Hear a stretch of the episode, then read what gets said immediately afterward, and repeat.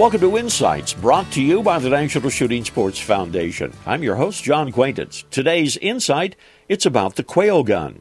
Well, there was a period of time when I was eagerly in the market for the perfect quail gun. Now, I think it resulted from, well, one too many hunts where I just didn't score as well as I wanted on the birds that actually cooperated with me afield now that I think about it. Rather than blame my shooting shortcomings, though, I blamed the gun, as is often the case. Seemed like the right thing to do at the time, and so I pored over the outdoor literature. I found out what all of the great writers used. I pored over the gun catalogs. I found out what makers were offering, and I finally settled on an Ithaca SKB 200E side by side.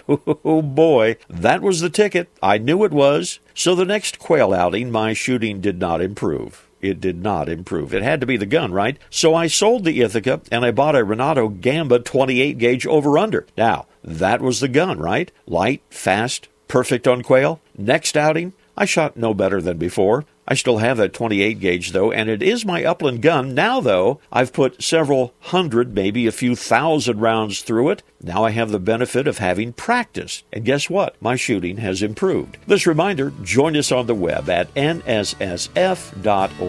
This is John Quaintance.